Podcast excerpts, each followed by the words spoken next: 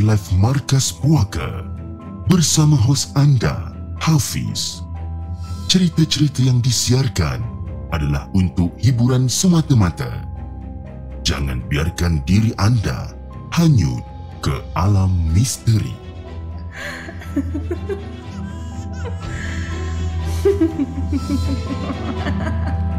Hello guys, Assalamualaikum. Welcome back to the segment. Nama aku Hafiz dan kepada siapa yang masih belum subscribe, aku harap korang boleh tekan butang subscribe dan kepada siapa yang dah subscribe, thank you so much guys for subscribing. Malam ni Markas Puaka 27 hari bulan 10 bertemankan saya sekali lagi. Tapi sebelum tu guys, jom kita layan the intro.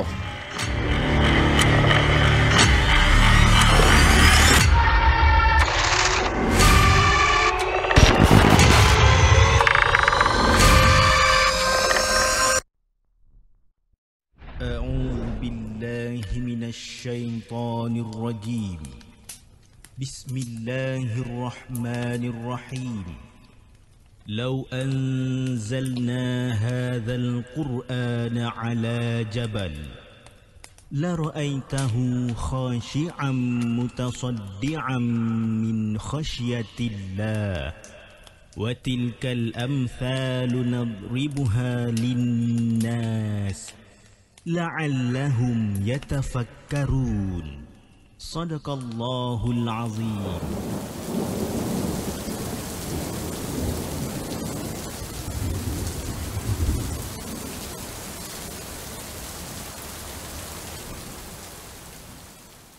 Hello guys, Assalamualaikum. Welcome back to the segment. Apa khabar guys? Saya harap anda semua dalam keadaan sehat dan hari ini 27 hari bulan uh, 27 hari bulan 10 bertemankan saya sekali lagi dalam satu lagi rancangan Markas Puaka di mana kita akan berkongsikan tentang kisah-kisah seram yang kita dapat melalui email dan juga yang kita ambil daripada blog-blog tempatan. Okey. Dan uh, saya ingin mengucapkan ribuan terima kasih kepada semua yang dah hadir pada malam ini dan antara yang terawal pada hari ini kita ada sekejap saya scroll balik ke atas. Kita ada Nuris, kita ada Muhammad Wazir, Akif Yusri Production, Azwan Uthman, kita ada Lija uh, Lija Haji Abdul, Abang Burhan, kita ada Arif Haikal, One Typo Family. Ah, dah lama saya tak nampak One Typo Family. Malam ni dia ada.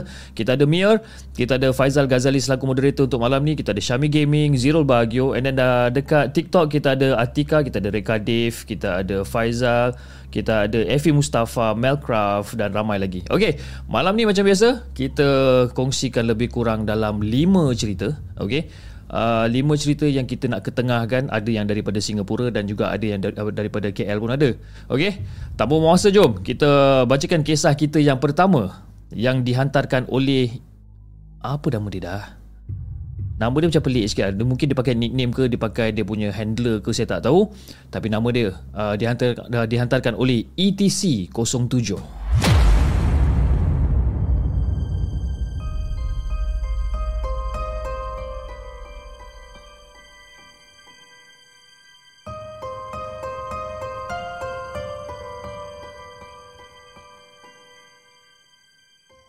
Adakah anda telah bersedia untuk mendengar kisah seram yang akan disampaikan oleh hos anda dalam Markas Puaka?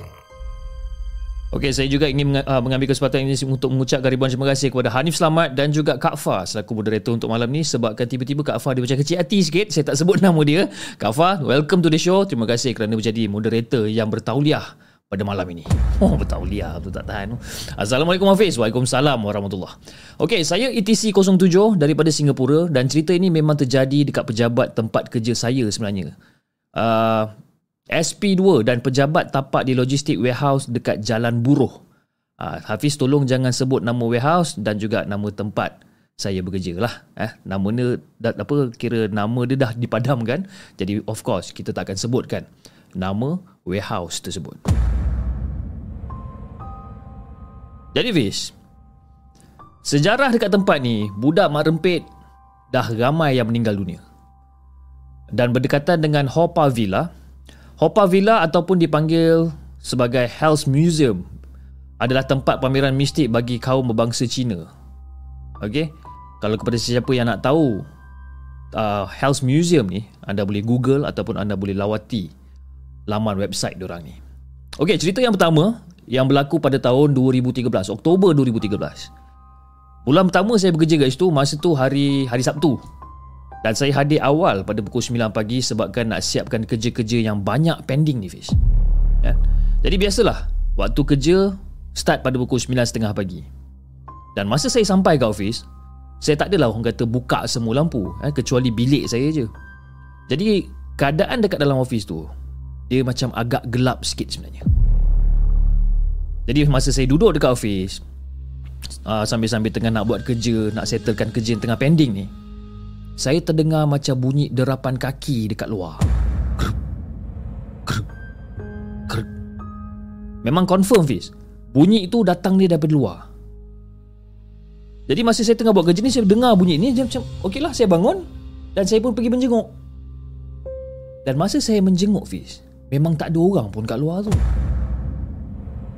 Walaupun pada pukul 9 pagi Fiz Saya dah mula rasa seram dah masa tu.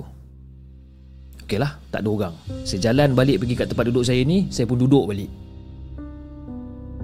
Dan kali ni Fiz Bunyi derapan kaki tu Makin lama makin dekat. Kan? Kruk Kruk Kruk. Bunyi makin lama makin dekat Dan tiba-tiba bunyi tu berhenti kat situ. Saya bangun lagi sekali ni Saya bangun lagi sekali Saya nak pergi menjenguk. Sekali lagi tak ada apa-apa. Tapi masih saya bangun saya nak pergi menjenguk ni Mata saya ni seolah-olah macam pandang kiri pandang kanan kan? Kita takut jugalah seorang-seorang kat office kan? Dan mata saya seolah-olah terpandang satu lembaga besar berwarna hitam Berdiri bersebelahan dengan mesin fotostat Fiz. Macam eh apa benda ni? Kan tengok Ish Apa ni Terkedu juga saya masa tu. Dan saya uh, saya perlahan-lahan saya tundukkan balik kepala saya ni dan saya buat-buat busy kan? Saya buat-buat busy saya teruskan balik kerja saya ni. Dan lebih kurang dalam tak sampai seminit lah Fiz eh saya cuba jenguk balik lagi sekali. Dan bila saya jenguk lagi sekali benda tu dah tak ada dekat situ. Dan tak lama lepas tu office mate saya pun datang dan kejadian ni kan bukanlah kerap sangat berlaku pun. Tapi sesekali lembaga hitam besar tu akan muncul tunjukkan diri dia. Jadi pada satu hari ni pernah jugalah saya tanya pada saya punya regional manager ni iaitu daripada pejabat tapak airport ni. Dan regional manager ni dia mengatakan bahawa dia juga pernah kena kacau lebih kurang dalam pukul 9 suku 9.30 malam. Dan masa tu ada tinggal 3 orang je dalam office jadi fast forward Fiz Masa dah berlalu Dah setahun saya dah kerja kat situ dah. Dan kebetulan pula Ada budak perempuan yang bernama Sanya okay, Bukan nama sebenar. Budak budak perempuan bernama Sanya Iaitu staff baru masuk office Dan kebetulan juga Dia perlu hadir pada hari Sabtu. Dan saya pun pernah menasihatkan si Sanya ni. Eh? Sanya kau kalau kau nak datang office hari Sabtu Nak buat overtime ke apa ke Kau jangan datang seorang-seorang tau. Okay kau jangan datang seorang-seorang. Make sure kau bawa lah teman sesiapa Adik ke apa ke kan. Tak kisah Ataupun office mate lain ke. Untuk temankan kau Dekat office. Tapi nasihat saya ni Tak diendahkan oleh si Sania ni. Jadi Fiz Lepas tamat hari minggu Kita orang jumpa balik Dekat office pada hari Isnin. Dan kali ni Dia kata dia macam menyesal sangat-sangat Tak percaya dengan kata-kata saya. Macam eh bro aku macam menyesal sangat lah Aku tak aku tak dengar cakap kau Hitori Kan? Cakap apa hal Apa dah jadi dengan kau ni? Ha Kau datang office ke hari Sabtu? Haa ha, aku datang office hari Sabtu. Aku nak buat overtime sikit. Aku nak buat kerja. Dan Aku ternampak ada lembaga hitam dekat tepi mesin photostat tu. Habis tu kau buat apa? Aku nak lari. Dan masa aku lari Aku kena kejar dengan lembaga tu Fiz. Dia cakap macam tu Habis Fiz satu office kecoh tahu tentang yang si Sania ni kena sakat. Dan itu antara cerita yang pertama. Dan cerita yang kedua pula lebih kurang pada tahun 2015. Dekat tapak pejabat ni ada bunga kemboja yang ditanam betul-betul dekat depan pintu masuk office ni. Dan kebetulan pula Fiz. Bos suruh datang pada pukul 6 petang uh, untuk ke office untuk set up CCTV monitor di bahagian depan pintu pejabat warehouse atas tujuan keselamatan. Jadi bila saya dah dapatkan segala peralatan yang perlu ni, saya pun naiklah ke tingkat 4 dan saya pasang peralatan termasuk monitor sekali. Kan? All the wiring apa semua saya dah cucuk-cucuk dan segala macam ni dengan monitor tu sekali. Jadi Fiz, lebih kurang dalam pukul 8.30 malam macam tu, Dan secara tak sengaja eh Saya terdongak tu kan? Tengah pasang-pasang ni betul macam Yelah Kadang-kadang kita macam sakit tengkuk ke apa kan Saya terdongak lah Dan masa saya tengah mendongak tu Fiz Saya nampak Ada seekor pontianak Yang berada dekat atas siling Fiz Dan kebetulan pula pada tu Ada budak Cina dekat dalam warehouse Tegur saya Kan Eh hey bro You nampak apa kah? You tengok apa tu? Eh tak ada tak ada tak ada apa-apa lah. Aku kira aku sakit tengkuk sikit lah. Cakap macam tu kan. Jadi Fiz bila dah habis pasang semua ni Saya pun terus pergi kat lift. Sebab apa? Sebab nak kena hantar balik peralatan-peralatan Semua ke tingkat tujuh. Jadi Fiz pada hari tu Saya pilih untuk gunakan tangga Sebab risau kalau kod-kod you know Pontianak tu secara tiba-tiba ikut pula masuk dalam lift ke apa ke kan jadi Fiz daripada tingkat 4 naik ke tingkat 7 ha, Tiga tingkat aku nak kena naik ni Semput jugalah sebenarnya. Jadi bila dah sampai tingkat 7 ha, Dah letakkan barang-barang Apa peralatan yang untuk apa Yang pasang CCTV tu semua dah settle Saya pun turun balik ke tingkat 4 Dan kebetulan Fiz Masih ada lagi orang dekat dalam office Lebih kurang dalam 4-5 orang macam tu lah dan secara tiba-tiba, bunyi kilat sabung menyambung dan hujan mula turun dengan lebat sekali Fiz. Lebih kurang dalam pukul 9, 9 suku malam macam tu. Jadi dalam saya tengah berborak kecil ni eh, sambil duk hilangkan semput, kan, berborak kecil, uh, berborak lah dengan member-member lain, berborak sembang-sembang kosong ni, secara tiba-tiba Fiz, pintu office tu terbuka dengan sendiri. Dan masa pintu office tu terbuka dengan sendiri Fiz Ada yang menjerit. Tapi bila saya dengar ada orang menjerit Saya pun ucap Weh shh, Jangan tegur. Saya terus cakap macam tu kat dia. Dan lebih kurang dalam pukul 9.30 malam tu Kita orang semua keluar daripada office yang ramai. Dan Alhamdulillah Mujur semuanya selamat. Dan lepas 3 hari Fiz Saya datang semula ke pejabat tu Dan berborak lah dengan beberapa pekerja kat situ termasuklah national manager iaitu Encik Masri. Dan antara perkara yang saya borakkan adalah tentang Pontianak tu Fish. Dan bila saya tanya pasal Encik Masri, Encik Masri saya nak tanya, betul ke kat tempat ni macam ada benda-benda macam ni ya? Benda-benda apa ni? Ha? Tak adalah masa saya datang hari tu nak pasang CCTV saya ternampak macam ada Pontianak dekat tingkat 4 Betul ke? Alah Biasalah tu.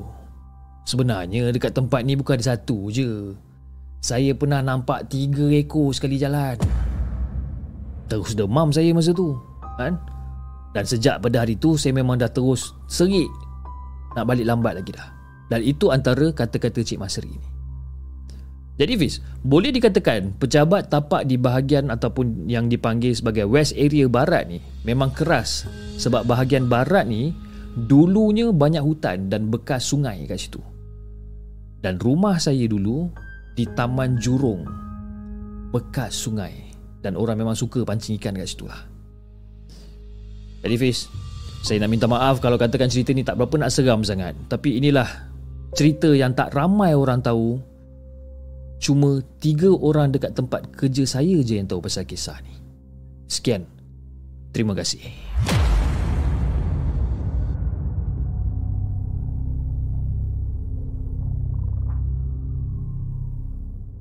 Jangan ke mana-mana. Kami akan kembali selepas ini dengan lebih banyak kisah seram. Itu dia guys kisah yang dikongsikan oleh ETC 07 ah dengan kisah dia yang berjudul Cerita Seram Jalan Buruh di Singapura. Wah, lain macam eh. Tadi saya ada perasan juga tadi Kak Fahir kata memang kawasan yang apa yang diceritakan oleh ETC ni memang kawasan tu memang jenis yang memang puaka sikit kan tempat ni. Saya saya tak dapat nak bayangkan kawasan dia macam mana. Tapi itulah um, kalau anda perasan eh kalau kita berceritakan tentang kisah-kisah seram eh dekat Singapura memang banyak kan dekat Singapore tapi you know Singapore kebanyakannya dekat parking lot dekat bahagian macam warehouse office kan cerita-cerita dekat Singapore ni macam bila kita dengar juga cerita-cerita kisah seram daripada Singapura ni dia punya seram tu lain sikit tau dia pun tak tahu tak tahu kenapa eh Adakah saya dengar benda yang awak dengar sekali tadi? Tiba-tiba. Okey. Um, dia punya seram tu lain sikit. Seram dia lain daripada kita punya seram kan. Uh, Malaysia punya seram, level dia tu lain sikit daripada Singapore. Saya pun tak tahu kenapa. And then uh, saya teringat ada satu uh, YouTube channel uh, The True Horror Stories POV. Uh, itu budak-budak Singapore punya punya punya kerja. Uh, ada orang punya cerita pun boleh tahan juga kan. Uh, Abang Buhan Nudin pun tadi cakap eh, ada ada benda berbunyi kan. Wallahu alam kita buat tak tahu je lah. Saya datang saya nak buat kerja, saya nak offline. Itu je. Okay. Alright, jom kita bacakan kisah yang kedua. Kisah yang kedua. Sekejap eh. Kisah yang kedua yang dihantarkan oleh Joe. Jom kita dengarkan.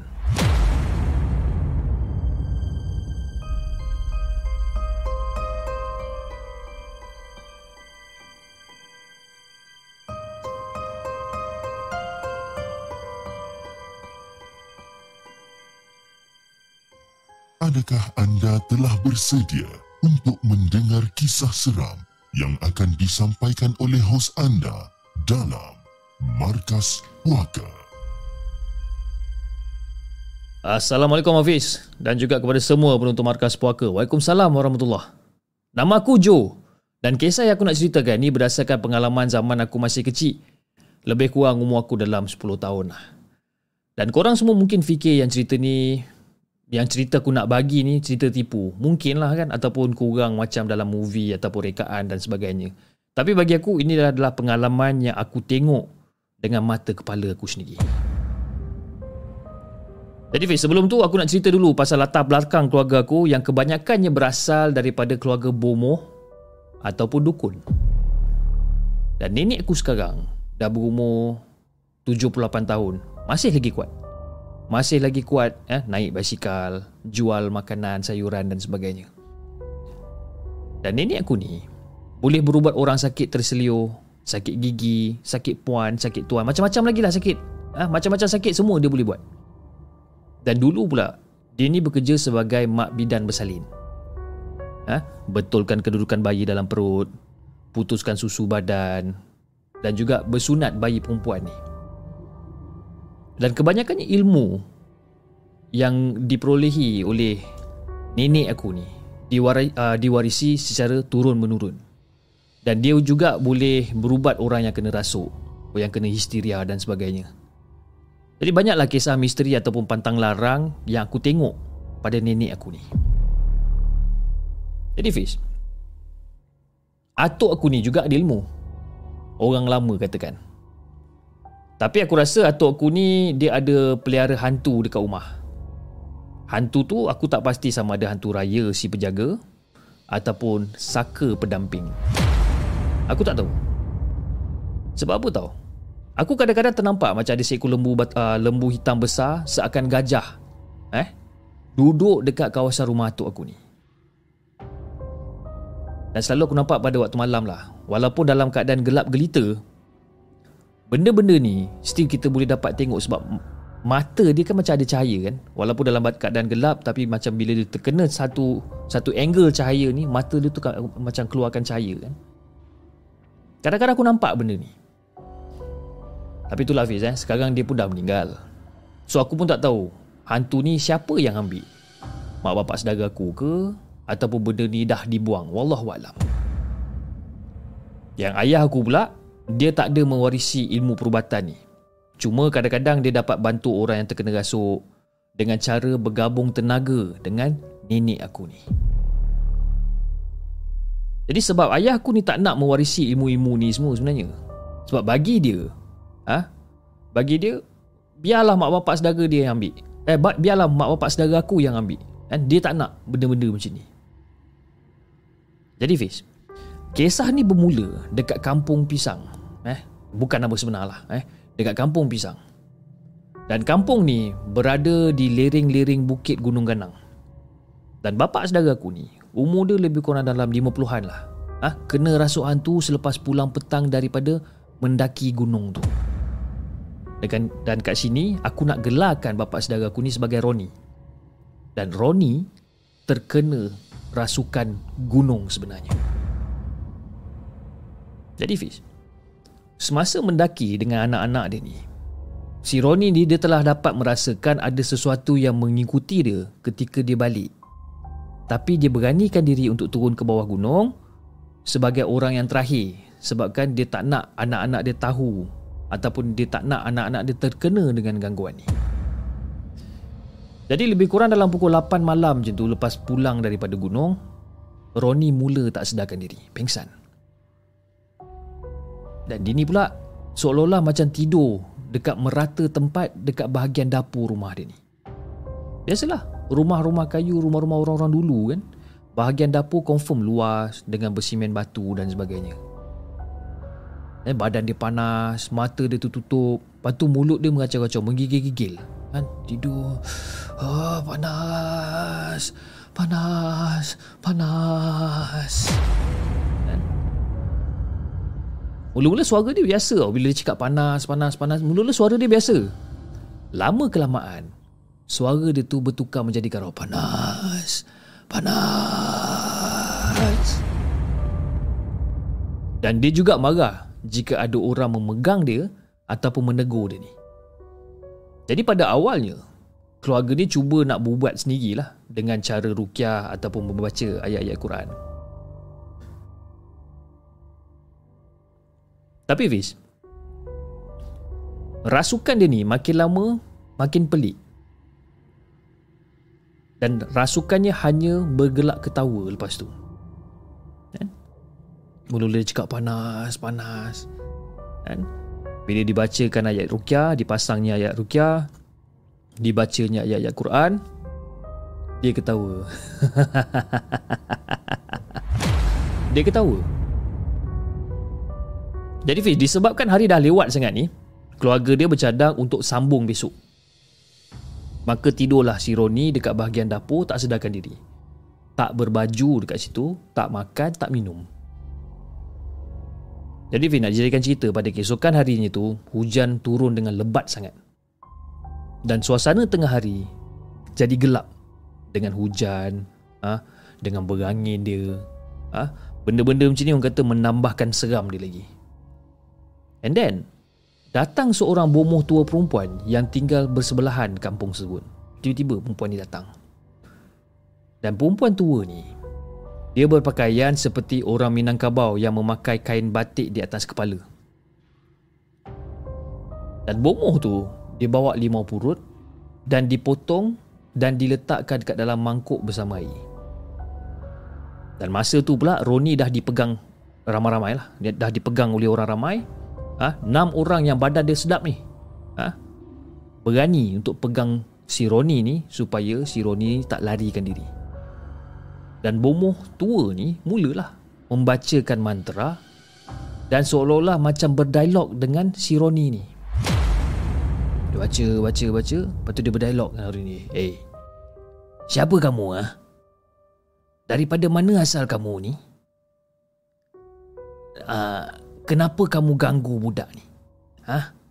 Kamu baliklah pergi kat tempat asal kamu ni. Dan Roni jawab masa tu, dia ganggu tempat aku. Tempat aku. Dia cakap. Dan setelah mengata beberapa minit selepas berdialog ni, Bomoh tu mula merenjiskan air mantra dekat badan Roni ni. Menggelupur si Roni ni. Marah jin tu. Kan? Habis dia tendang segala benda dekat situ. Kan? Tangan dah kena pegang macam tu. Kaki je boleh bergerak macam tu. Habis dia tendang semua.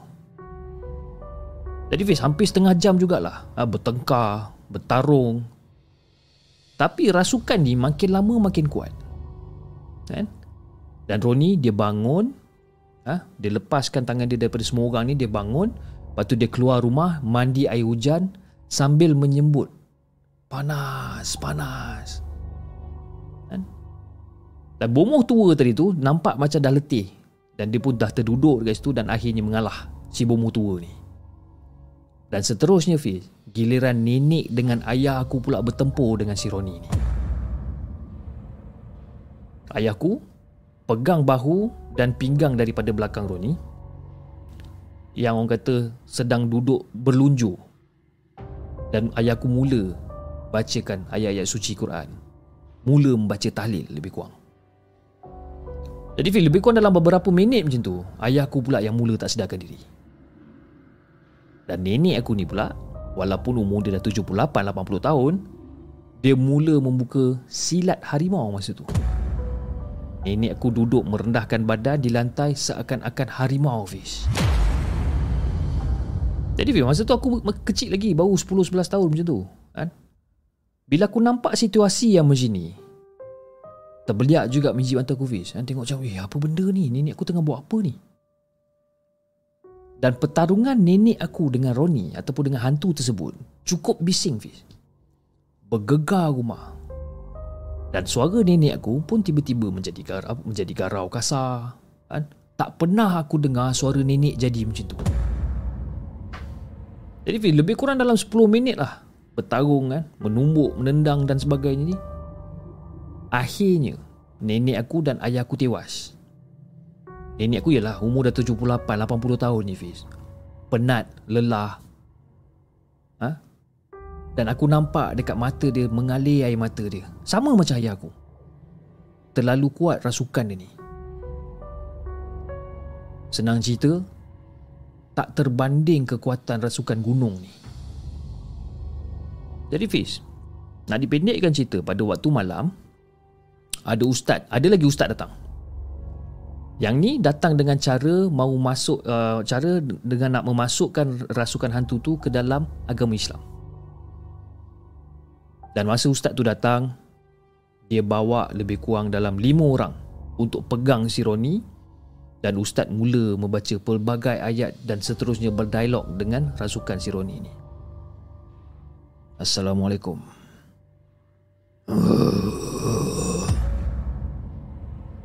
Kamu takut Allah? Kamu percaya Nabi Muhammad? Dan rasukan ni Fiz Makin lama dia meraung makin kuat tau. Kan? Sakit Sakit. Uh, Panas Panas sebab apa? Sebab ustaz tersebut menekan memegang ibu jari kaki dia ni sambil-sambil berdialog dengan dia. Dan benda tu diugut, disiksa berkali-kali.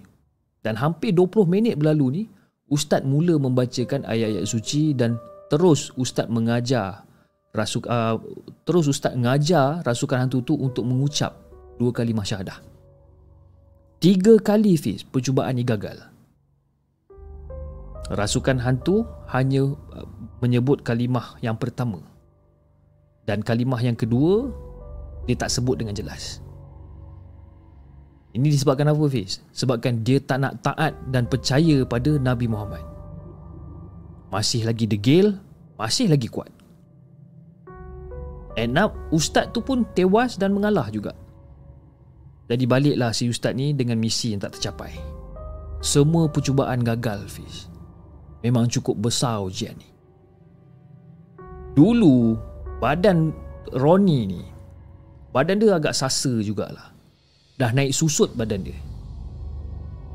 Ha? Walaupun dua hari eh, rasukan ni, badan dia yang sasa tu kita boleh nampak susut. Ada dua ustaz dan tiga mumuh datang, kesemuanya tak berjaya Fiz. Dan akhirnya setelah berada dalam badan Nurni ni lama, rasukan tersebut ataupun benda tersebut mengundurkan dirinya secara tersendiri. Dia sendiri keluar. Mungkin disebabkan berkat doa dan juga usaha keluarga dan juga orang ramai. Wallahu alam. Ataupun mungkin dia dah bosan bertarung dengan manusia. Jadi kisah ini adalah kisah yang aku paling takut lah sebenarnya. Sebab apa tau? Hantu atau jin yang merasuk Roni ni antara jin yang paling kuat yang aku pernah tengok. Itu je lah kisah yang aku nak sampaikan dengan Hafiz dan juga semua penonton markas puaka. Assalamualaikum.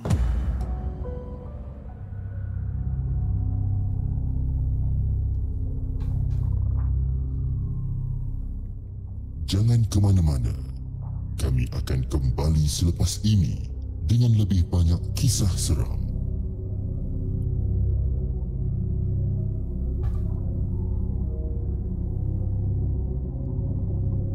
Itu dia guys Kisah yang dihantarkan oleh Joe Rasukan gunung si hantu penunggu. Uh, kan?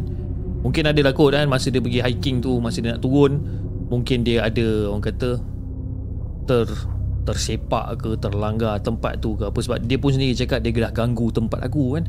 Dia dah ganggu tempat aku dia dah ganggu tempat aku. Jadi mungkinlah dia tersalah langkah ke apa jadi Roni jadi macam tu. Tapi Alhamdulillah kan keadaan dia pun dah okey benda tu pun dah keluar dengan sendirinya kan tapi yalah bila saya baca ni pun ini antara kali pertama lah yang saya baca di mana benda tu macam degil nak keluar daripada badan si Roni ni. Wallahualam kan anyway terima kasih kepada Anas Rahmat yang baru saja join uh, markas puaka pada malam ni. Uh, Assalamualaikum. Waalaikumsalam Anas Rahmat. Apa khabar?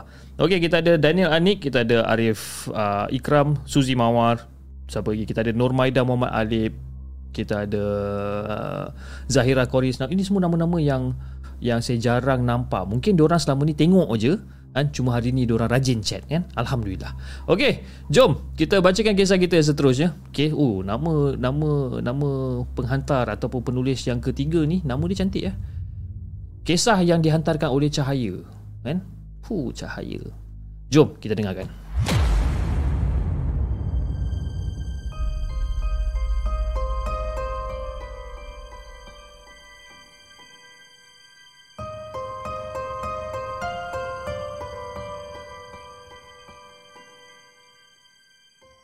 Adakah anda telah bersedia untuk mendengar kisah seram yang akan disampaikan oleh hos anda dalam Markas Puaka? Assalamualaikum dan salam uh, dan salam sejahtera. Waalaikumsalam warahmatullahi. Aku sebenarnya nak tanya, ada tak yang tahu pasal sakat? Ah, dia bukan saka tau. Dia ni sejenis gangguan jin yang mana jin tu suka dekat kita sebenarnya. Daripada pembacaan aku dan daripada orang-orang yang bagi info dekat aku, sakat ni dia bukan gangguan yang orang hantar tau. Tapi dia ni kira macam jin ni tertarik dekat diri kita sebenarnya. Jadi Fiz, antara sebab yang buat dia tertarik pada kita yang aku tahulah eh, yang aku tahu lemah spiritual. Mungkin kita kurang jaga hubungan kita dengan Allah. Ha? Selalu sedih, selalu stres. Ha? Suka berbogil depan cermin. Ha? Lebih-lebih lagi bagi kaum perempuan ha? bertabaruj. Ha? Dan kesan dia, dia boleh efek hubungan kita dengan orang sekeliling kita ni. Even kalau dia dah suka sangat, boleh jadi kita tak kahwin pun sebab ada kemungkinan orang yang suka kita ni kita yang tak suka orang tu. Ataupun dua-dua dah suka tapi ada je benda yang menghalang. Ha, kalau pernah jadi benda-benda macam ni baik pergi cek dengan orang yang mahir hal-hal perubatan Islam ni. Jadi Fiz masa aku berubat dulu minta maaf aku cakap aku tak suka berpakaian sambil bersiap dekat depan cermin. Aku punya mindset biarlah kan? bukannya ada orang nampak pun bukannya ada siapa-siapa kat dalam bilik aku pun kecuali aku Ha, itu mindset aku. Jadi Fiz, nak dijadikan cerita. Gangguan ni datang dengan tanda-tanda gangguan jin yang korang ada terbaca dekat Facebook ke ataupun terdengar daripada ustaz-ustaz bercakap ke, berceramah ke ha, ataupun yang korang pernah baca ataupun korang pernah dengar. Antaranya korang akan dapat mimpi-mimpi pelik. Mimpi-mimpi uh, mimpi-mimpi pelik antaranya jatuh daripada tempat tinggi ataupun mimpi pelik termasuk ah mimpi binatang-binatang liar. Kalau mimpi ular, ah bukan orang nak meminang eh. Tapi baiklah kita pergi cek takutkan ada gangguan jin ni. Jadi apa yang aku selalu sebut ni, apa yang aku sebut daripada tadi ni, ah itulah yang aku selalu kena. Tapi aku nak highlightkan dekat sini Fiz pasal mimpi pelik tu. Walaupun mimpi korang tu pelik ke, kelakar ke, kalau uh, kalau melibatkan binatang liar, lebih baik korang curiga. Pergi cek dengan ahli perubatan Islam. Kalau tak ada, tak adalah. Kan? Kalau tak ada, it's okay lah. Kan? Baguslah kalau tak ada. Jadi benda yang aku nak cerita dengan korang ni, aku selalu dapat mimpi pasal makhluk halus dan juga binatang liar. Dan mimpi aku selalu dapat yang kelakar-kelakar. Sampai aku tak expect pun ada kesan lain rupanya.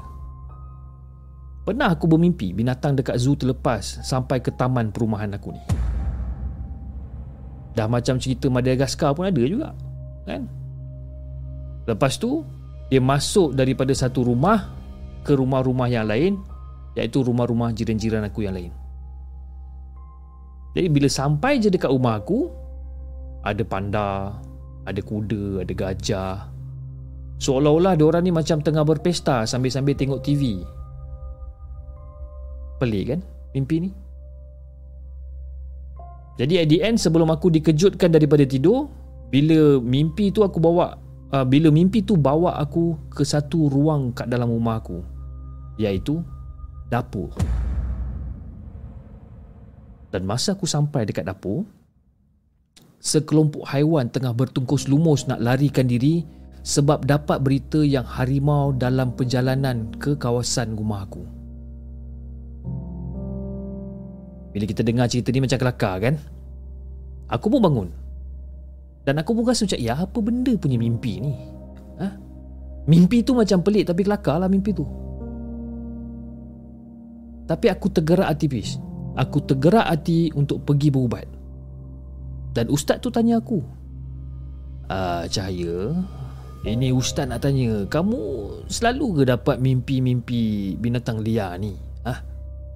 Selalu ke ataupun jarang-jarang ataupun ah ha, sebulan sekali ke tiga bulan sekali ke macam mana? Ah, kerap juga ustaz. Aku cakap kerap juga dekat ustaz masa tu. Dan lepas pada tu ustaz tu macam hmm, dia angguk kecil masa tu. Dan lepas aku dah berubat sampailah ke hari ni alhamdulillah aku dah tak ada mimpi-mimpi benda-benda pelik. Kan? Jadi itulah Kalau ada yang selalu mimpi Benda-benda pelik ke Benda-benda seram ke Korang pergi cek tau. Korang pergi cek dengan orang yang pakar dalam bidang-bidang ni. Ha, Tapi semoga korang tak salah tempat lah. Kan? Yelah Sekarang ni Ramai je ustaz-ustaz moden Yang orang kata ustaz-ustaz instant ni Yang cuba untuk ambil kesempatan pun ada. Carilah Yang mana yang kita boleh percaya. Kan? Jadi itulah cerita tentang sakat yang aku nak kongsikan dengan semua. Sekian. Terima kasih.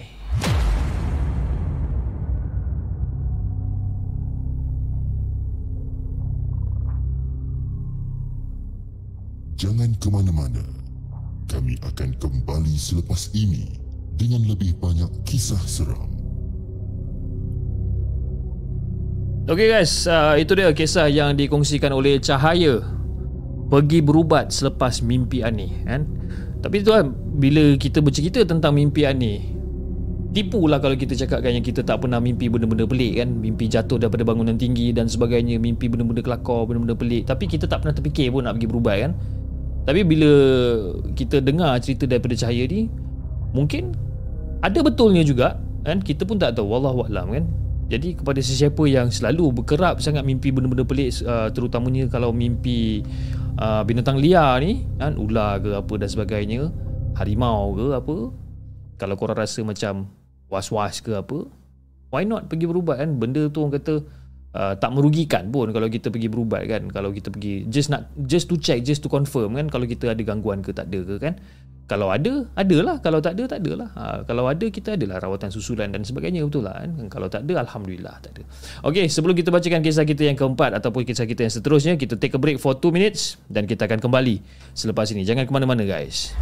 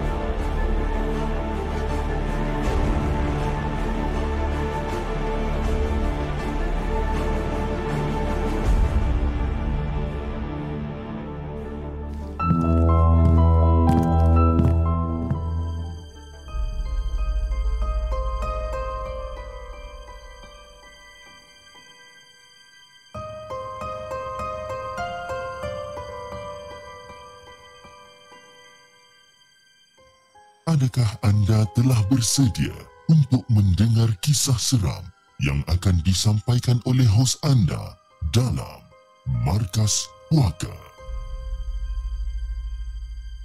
Assalamualaikum kepada semua penonton Markas Puaka. Waalaikumsalam warahmatullahi Nama aku Lana. Jadi aku nak tanya pada korang. Korang pernah dengar tak cerita tentang hantu Ju-on ni? Ataupun pernah menonton movie dia ni? Kisah di mana kanak-kanak yang pernah menjadi mangsa keganasan orang tua dia. Dan bangkit semula untuk membalas dendam. Korang pernah dengar tak? Ataupun korang pernah tengok tak cerita ni? Now, soalan aku sekarang ni. Macam mana reaksi korang kalau dia memang ada di di dunia yang nyata ni?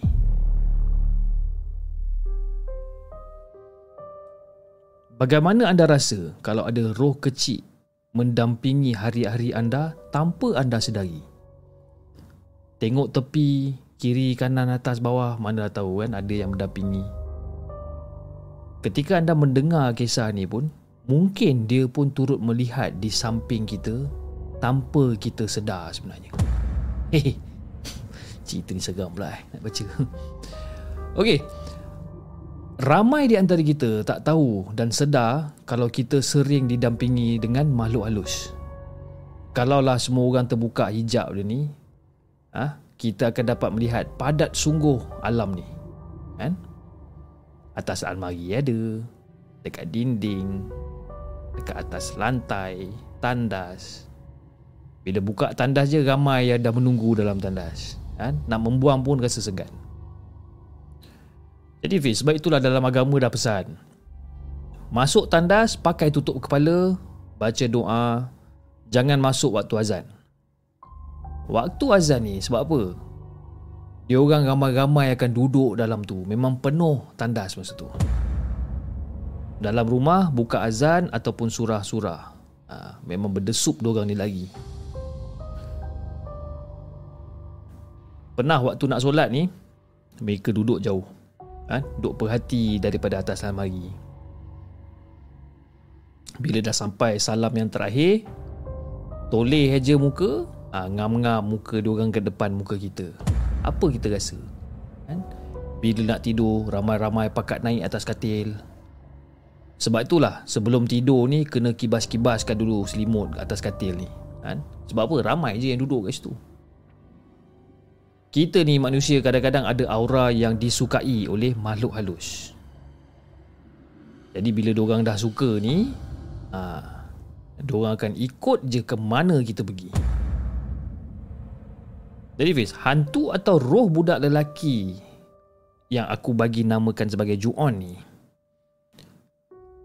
dialah yang selalu ikut salah seorang daripada staff kita orang ni, nama dia Mona. Dan Mona ni pula adalah seorang general worker tempat aku bekerja. Dan muka budak ni pun saling tak tumpah lah. Lebih kurang lah macam muka hantu Juan Jepun ni. Lebih kurang lah. Seorang budak lelaki berumur lebih kurang dalam 5-6 tahun. Tak berbaju, wajah dia pucat. Ada lingkaran hitam dekat sekeliling mata dia. Senang cerita dia ni persis anak-anak ah. Kalau nampak ibu bapa dia orang balik daripada uh, daripada mana-mana, uh, dia memang happy budak ni. Dan budak ni dia akan tunggu Mona setiap pagi datang kerja. Jadi bila Mona datang dia akan melompat-lompat happy. Bila Mona cuti, dia rasa sedih, dia duduk diam, kan? Kadang-kadang dia akan duduk seharian dekat depan kaunter tunggu si Mona ni datang. Jadi Fiz, ada satu hari ni Mona ni tak datang kerja. Okey. Jadi si Juan ni seperti biasa tunggulah Mona datang. Lama dia tunggu kat situ. Kan? Balik-balik bila aku nampak dia aku tengok dia duduk jalan melilau kiri kanan duduk cari si Mona ni. Duduk berdiri, lama-lama dia mengeluh. Lama aku berhati. Rasa kesian pun ada Pish. Kan? Dia duduk dekat bangku ha? Duduk dekat bangku Muka sugul kan? Muka hampa muka dia Dan aku datang Aku duduk sebelah dia Perlahan-lahan dia pandang muka aku masa tu Sayu mata dia ni Masa ni aku hilang lah rasa seram kan Bila kita tengok benda Walaupun benda tu macam orang kata Benda makhluk halus ya, Aku boleh nampak benda-benda ni eh? Walaupun benda ni macam makhluk halus kan? Bila kita nampak dia macam sedih macam tu Kita akan rasa macam Hilang kita punya seram ni. Jadi aku pun cakap Aku aku terus cakap je Aku tak ada macam oh, Nak tanya dia kenapa Tak ada. Aku terus cakap Aunty Mona cuti hari ni. Sebenarnya Fiz Jarang tau aku nak berbual Ataupun berhubung dengan makhluk halus ni. Sebab aura mereka Tak elok untuk kita sebagai manusia Dan masa aku cakap benda tu Dia seolah-olah macam terkejut. Dia kata eh Aunty boleh nampak saya ke? Cakap macam tu. Dan dia aku lihat macam bersungguh-sungguh ha? Sambil melayangkan jari-jari dia ni dekat depan muka aku. Macam tu dia macam ha. Dia hantu ke aku yang hantu? Jadi aku pun sekadar macam hmm, Menganggukkan kepala dia eh, Menganggukkan kepala aku. Dan aku pun terus beredar macam tu dan masa aku baru nak bangun nak beredar daripada situ Aku dengar budak ni cakap sekali Aunty boleh dengar saya tak? Aunty boleh dengar saya tak? Gembira dia tu macam orang kata tak terkata tau. Dan tanpa aku menoleh balik pada dia Aku cakap ke dia Aunty Mona tak ada hari ni. Dia tak datang. Dia cuti hari ni Lepas tu dia diam Dia tunduk je. Aunty Mona tak datang lagi ke? Aunty Mona tak datang sampai bila-bila ke? Aku cakap ke dia tak Aunty Mona datang esok. Hari ni dia cuti. Dan masa aku cakap benda tu Aku decide untuk aku toleh balik dekat dia. Aku nak tengok lah reaksi dia ni. Dan aku nampak wajah dia kembali happy Oh, tak apalah aunty Saya tunggu dia esok je lah saya nak main dengan diorang pula. Dan masa dia cakap dia nak main dengan diorang tu, dia tunjukkan ke arah dua budak yang hampir sebaya dengan dia. Budak perempuan berbaju biru lusuh dengan teddy bear dekat tangan. Dan itulah budak yang pertama kali aku nampak masa mula-mula aku kerja kat sini. Dan seorang budak lagi selalu stay dekat bahagian kafe uh, dia selalu main cak-cak dengan Pak Gad pada waktu malam. Jadi Fiz nak dipendekkan cerita, esoknya tu Mona datang. Ha? Dan si Juan ni, si Juan ni seperti biasa ha? akan ikut ke mana saja Mona pergi. Bila Mona tengok handphone, bila Mona tergelak dia pun ikut gelak sekali. Bila Mona masuk dapur, ha, dia pun ikut sekali, kan? bila apa, Mona duduk dekat pantry dia pun duduk sekali kat pantry kan dan bila aku nampak perangai budak ni setiap kali macam kalau Mona berjalan seorang-seorang ke apa aku nampak dia seolah-olah macam cuba untuk berpimpin tangan dengan si Mona ni jadi bila Mona buka pintu and then bila pintu tertutup ah, dia akan terus masuk je dekat dalam tu Dan pernah sekali tu aku nampak Sfiz eh. Masa tu aku tengah bersembang-sembang dengan Mona and then Mona nak keluar daripada daripada pejabat tu lah nak keluar.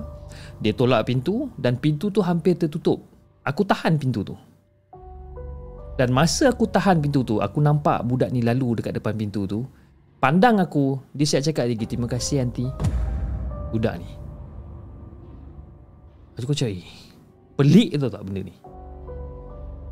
Jadi Fiz, pada satu hari ni Waktu tea break eh, Aku dengan Mona duduk Sambil-sambil minum kopi Staff lain ada yang belum sampai Jadi si budak ni ada dekat sebelah Mona Sambil tersenyum-senyum tengok Mona kan?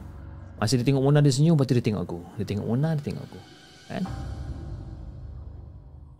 Lepas tu aku pun tanya kat Mona Eh Mona Aku nak tanya kau sikit boleh tak? Ah Lana kau nak tanya apa? kau pernah pregnant ke? Ataupun keguru apa keguguran ke? Eh pernah tak? Dan tiba-tiba mata Mona macam terbeliak tu macam eh Lana mana macam mana kau tahu benda ni? Um, macam mana nak cakap eh? Um, 5 tahun 6 tahun lalu ada tak kau pernah gugur ke eh Mona. Eh El Mona. Pernah tak? Eh macam mana kau tahu ni Lana? Ah aku tak pernah cerita siapa-siapa tau. Hmm pernah tak kau macam gu uh, 5 6 tahun dulu, uh, dulu yang masa kau gugur ke apa ke? Ada tak budak tu lebih kurang usia dia 5 tahun sekarang ni? Dan tiba-tiba nampak mata Mona ni macam berkaca tau. Lepas tu cakap, dah lah Mona, kau tak payahlah nangis. Aku tanya je. Tak lah, Lana. Kau tanya aku ni kenapa tiba-tiba tanya macam ni. Kau tak pernah tanya aku soalan macam ni. Cakap. Tak ada Mona. Sekarang ni, budak tu ada dekat sebelah kau sekarang. Dan secara tiba-tiba si Mona ni seolah-olah macam hilang arah tau. Dia pandang kiri, pandang kanan seolah-olah cari budak ni. Dan serentak dia menangis masa tu. Basah. Ha, pipi dia semua basah. Menangis, teresak-esak dia menangis. Kan? Kau tahu tak Lana, itu first baby aku tau. Ha? Dia gugur pada umur dia lima bulan. Belum sempat aku nak lahirkan dia, dia cakap. Jadi si budak yang dengar cakap si Mona ni ikut nangis juga. Aku tak tahu apa hubungan antara si Mona dengan budak ni. Tapi seolah-olah macam ada ikatan tau antara dua orang ni. Aku macam aduh, eh, macam mana aku nak cakap ni? Mona, aku ni cetik tau sebenarnya dalam hal-hal macam ni. Tapi lebih baik kau tanya yang yang pakar lah kan. Mungkin ada kekurangan sikit kot masa kau semadikan baby kau tu. Aku tak tahu. Mungkin lah kan. Kau pergilah jumpa ustaz ke siapa ke kan Buatlah apa yang patut Sebab apa? Sebab budak ni Masih ada dekat sini Mona. Hari-hari dia ikut kau Mona.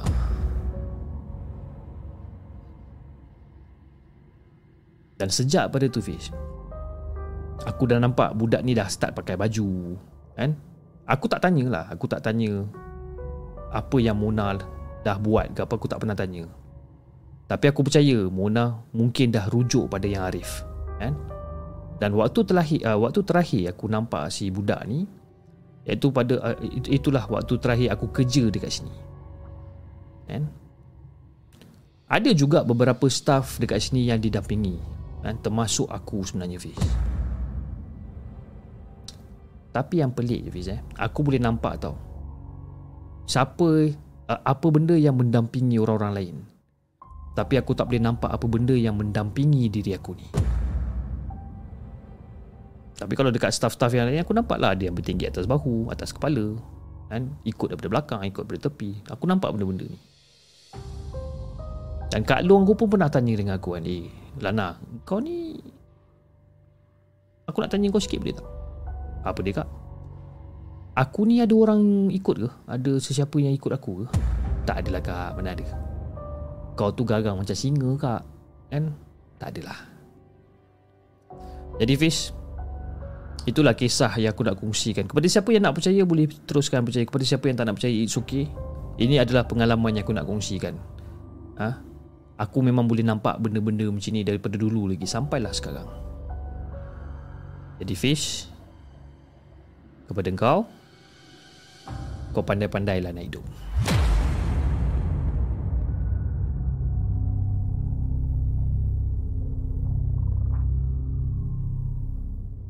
Jangan ke mana-mana. Kami akan kembali selepas ini dengan lebih banyak kisah seram.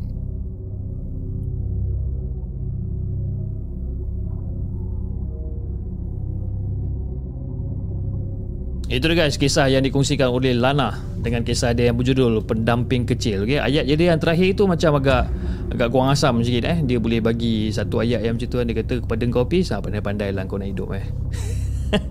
Mungkin dia boleh nampak apa benda yang berada dekat sekeliling saya. Saya pun tak tahu Allah Alam. Saya pun tak nak fikir pasal hal tu kan. Bila saya fikir pasal hal tu kan Kita tak bercerita kan. Tiba-tiba daripada cerita seram Kita buat cerita komedi Stand up komedi pula Satu hal pula kan. Anyway terima kasih kepada semua yang masih lagi uh, Bersama dengan uh, the segment pada malam ini. Kita ada lebih kurang dalam 260-270 orang viewers Yang yang tengah menonton di TikTok. Eh TikTok pula Di saluran YouTube dan total views di TikTok kita ada lebih kurang dalam 65 orang dan terima kasih kepada semua yang hadir ke uh, di kedua-dua uh, platform iaitu di YouTube dan juga TikTok. Terima kasih. Dan juga sebelum kita teruskan dengan kita punya cerita yang terakhir pada malam ni saya ingin mengucapkan ribuan terima kasih. Ya, ribuan terima kasih yang tak terhingga kepada semua yang telah menyumbang melalui super sticker dan super chat pada malam ini. Antaranya adalah daripada Akashah Nick. Terima kasih Akashah di atas sumbangan yang telah anda berikan melalui super sticker.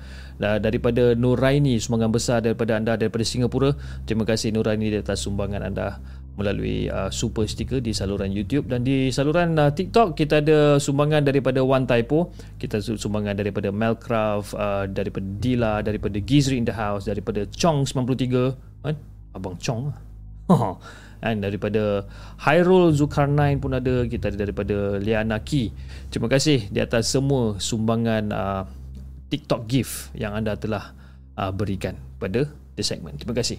Okey uh, Khalif Sky dia kata setiap kali sebelum rebahkan diri ke katil kibas-kibaslah tiga kali diselangi dengan la ilah apa? La haula wala quwata illa billah. Untuk setiap kibasan bagi menghalau mereka yang lepak ke atas katil ketika kita tak ada itu satu apa satu nasihat ataupun satu tips yang sangat berguna untuk kita semua eh. Hafiz Sisat kata chip topi malam ni garang. Oh baru perasan eh. Ya ke? Saya pun tak tahu. Sebenarnya topi ni saya itu duk jalan pergi mana eh? Brands Outlet eh? Brands Outlet gua kalau tak silap saya. Dan topi ni on sale masa tu. Bila saya tengok Harga topi ni RM9.90 kan? Kita tengok eh Cantik pula topi ni kan? Walaupun walaupun simple lah kan? Tapi cantik topi ni RM9.90 eh saya pun tak ada cerita banyak ah. saya pun gembat lah balik kan? RM9.90 selalu kita beli topi RM80 RM90 RM100 kan? Bila kena dapat RM9.90 dengan design yang cantik macam ni saya pun tak tahu design apa sebenarnya ni kan? Tah apa benda tapak kaki ke mata saya pun tak sure. Saya main haut ke kan? Tapi cantik Alhamdulillah. Okay Alright guys, jom kita bacakan kisah kita yang terakhir. Kisah yang dihantarkan oleh salah seorang daripada kita punya subscriber pada malam ini. Kisah yang terakhir, yang kelima yang dihantarkan oleh Su. Jom kita dengarkan.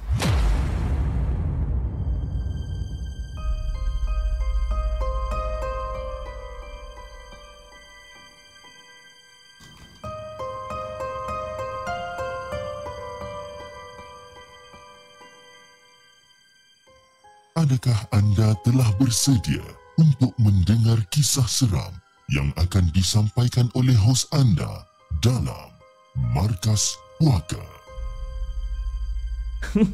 Hafiz Isak cakap Sebut rembat teringat cerita hamster kan. Jangan Jangan kau ingatkan cerita hamster tu Bahaya.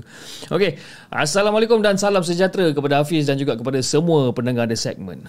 Waalaikumsalam warahmatullahi Nama aku Su dan hari ini aku nak ceritakan tentang rumah sewa dekat Ceras yang aku duduk pada zaman belajar pada tahun 2012. Jadi Fiz, sebelum sebelum tu aku nak bagi gambaran sikit tentang rumah ni lah. Eh, rumah ni adalah sebuah rumah double story yang terletak di corner lot, betul-betul dekat depan dengan balai polis. Dan tingkat pertama rumah ni ada dua ruang tamu, iaitu satu, uh, satu bilik tidur yang terdapat bilik air dekat dalam dia dan juga satu bilik yang tak ada bilik air. Ha? Mungkin bilik tu bilik maid ke apa saya pun tak tahulah. Kan? Sebab bilik tu terletak di sebelah bilik air yang ada di dapur. Jadi ruang tamu pertama owner jadikan office. Manakala ruang tamu kedua pula berpintu sliding dan dikunci.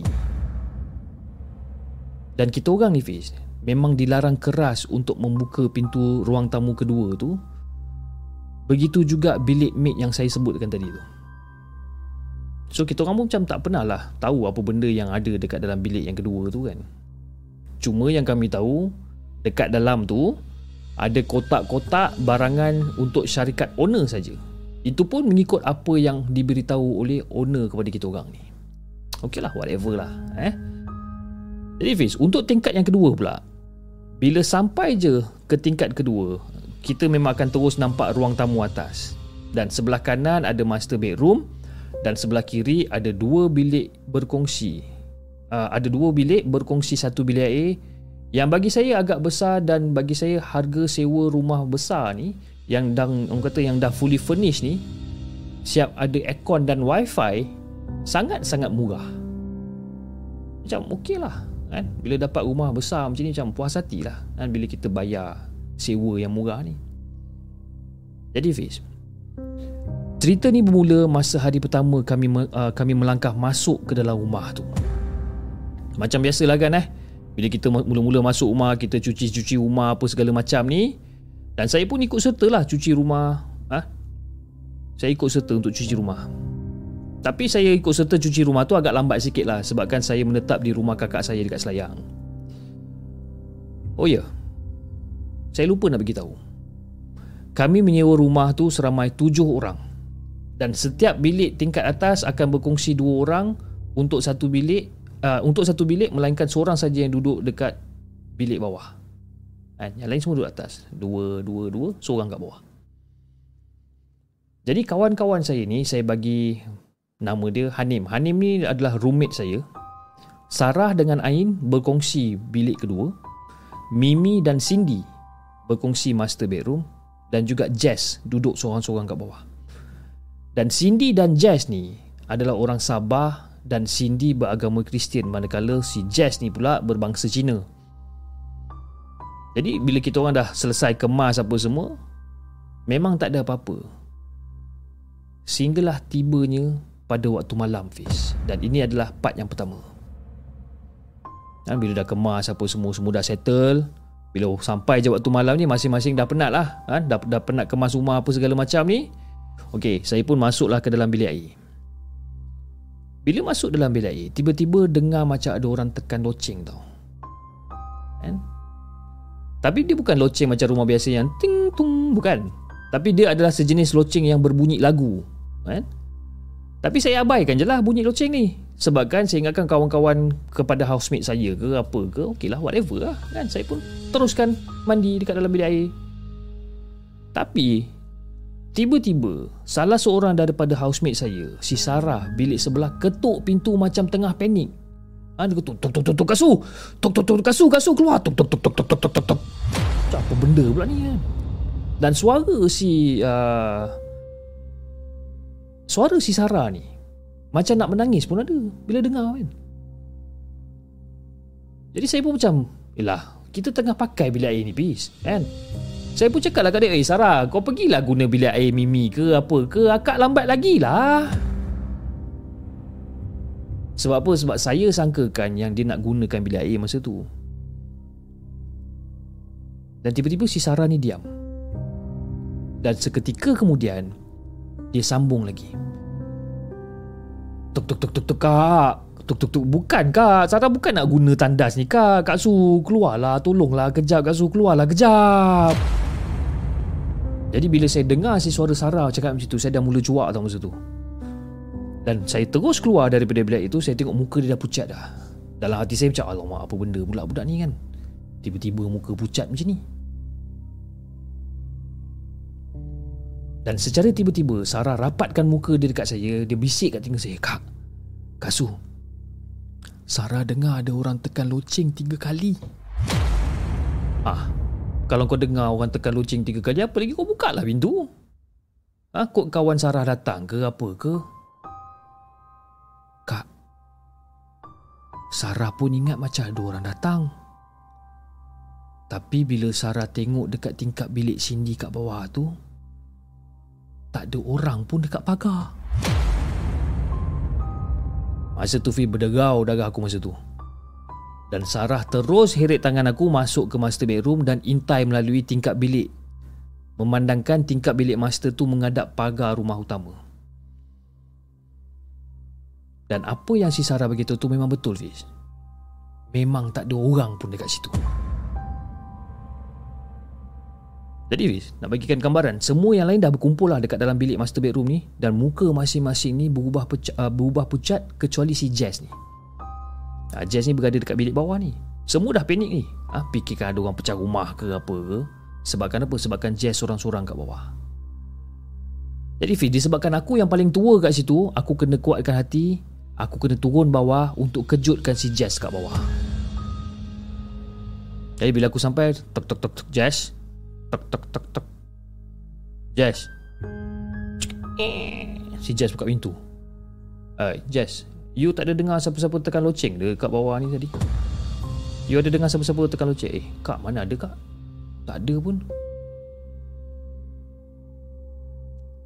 Jawapan si Jazz ni memang mengejutkan kita orang. Sebab apa?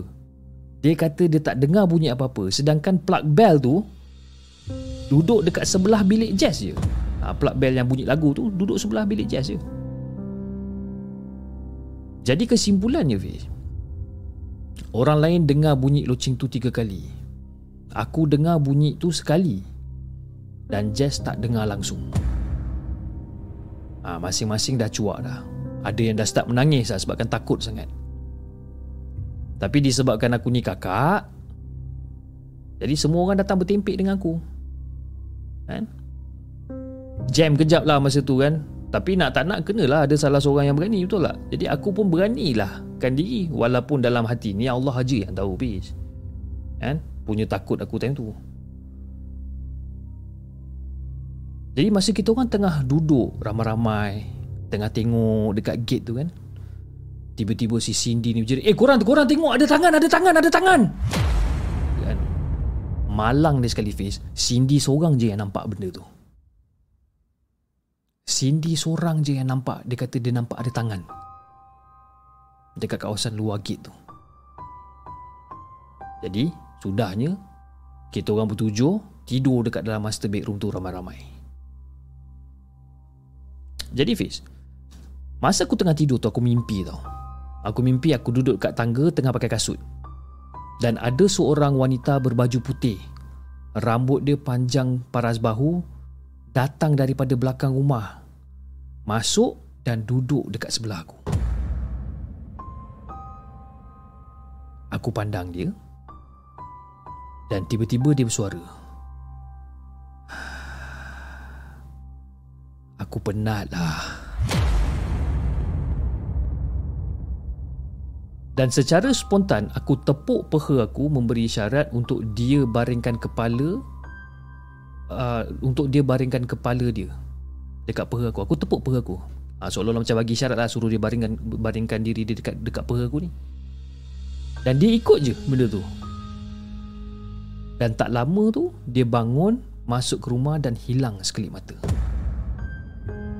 Dan tiba-tiba masa aku terjaga tu Fiz. Ha? Aku terjaga disebabkan aku, aku dengar suara riuh rendah dan panik. Rupa-rupanya Si Cindy terjerit-jerit dalam tidur dan menangis-nangis masa dalam tidur ni. Dan bila kita orang tanya, dia mimpi apa? Kau ni apa hal ni Cindy kan? Kau macam mengacau-kacau, menangis-nangis kenapa? Dan Cindy cakap dia bermimpi perempuan berambut pendek, paras bahu dan memakai baju putih keluar dari cermin meja solik sebelah katil dia. Masa aku dengar Cindy cakap macam ni, berdegau darah aku bis. Memang berdegau. Sebab apa? Perempuan tu sebiji macam perempuan dekat dalam mimpi aku ni. Tapi masa tu aku belum cerita apa-apa lagi kat orang, kan? So si Cindy ni pun ceritalah dekat dalam mimpi tu yang perempuan rambut pendek tu keluar daripada cermin, duduk dekat sisi Cindy yang tengah baring sampai bercakap. "Hey, kenapa kau kacau tempat aku ah?" Ha? Dan Cindy pun jawab, "Eh, mana ada aku kacau tempat kau?" Hei. kau kacau tempat aku. Kau yang alihkan plastik hitam tu kan? Dan le- dan lepas dia cakap macam tu, perempuan tu menangis dan air mata perempuan tu adalah darah sebenarnya Fiz. Dan betul, Ha, memang betul cakap perempuan tu masa sesi mengemas rumah tu memang Cindy memang ada kemas belakang rumah dan dia cakap dia ubah plastik hitam yang ada dekat bawah pokok mangga belakang rumah tu. Jadi Fiz, sebenarnya cerita ni panjang tau. Aku ada beberapa part tapi aku akan stop dekat sini dulu dan aku akan sambung part yang kedua di masa yang akan datang. Sekian. Terima kasih.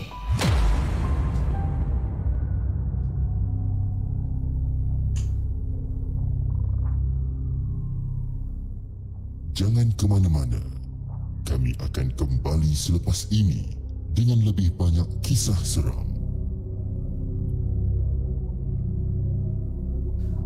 Itu dia guys kisah yang uh, menarik yang dikongsikan oleh Su ataupun Kak Su ha?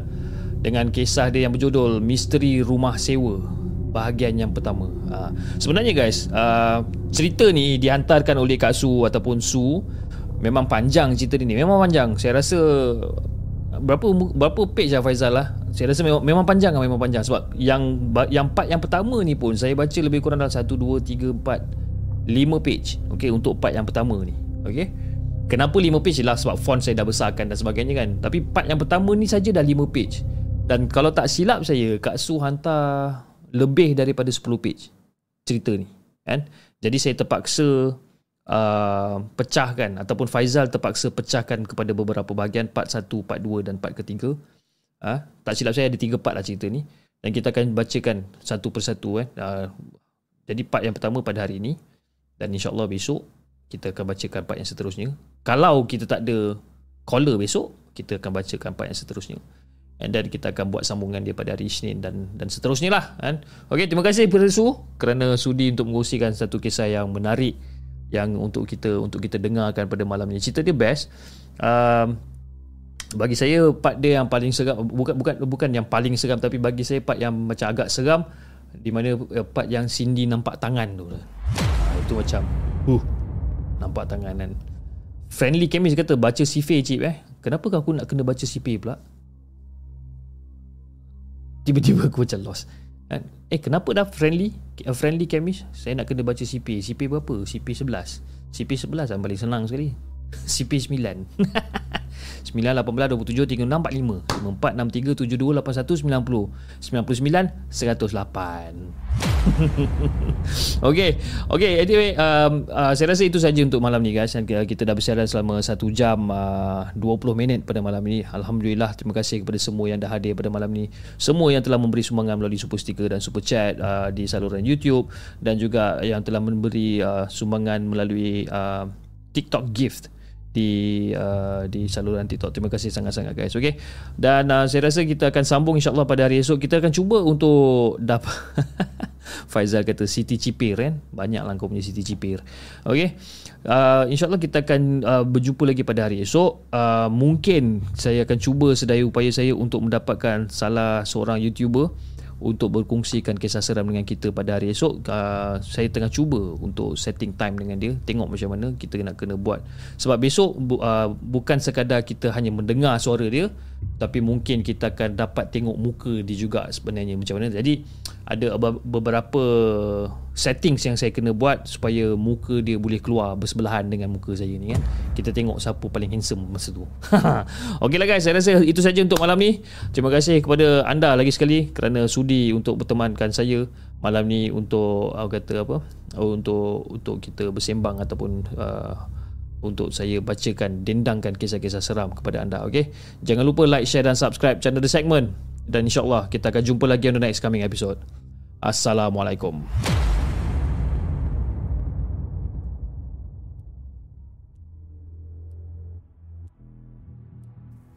Terima kasih kepada anda kerana sudi bersama kami dalam segmen Markas Puaka, sebuah podcast kisah-kisah seram yang dikongsi dalam channel The Segment. Sehingga kita berjumpa lagi.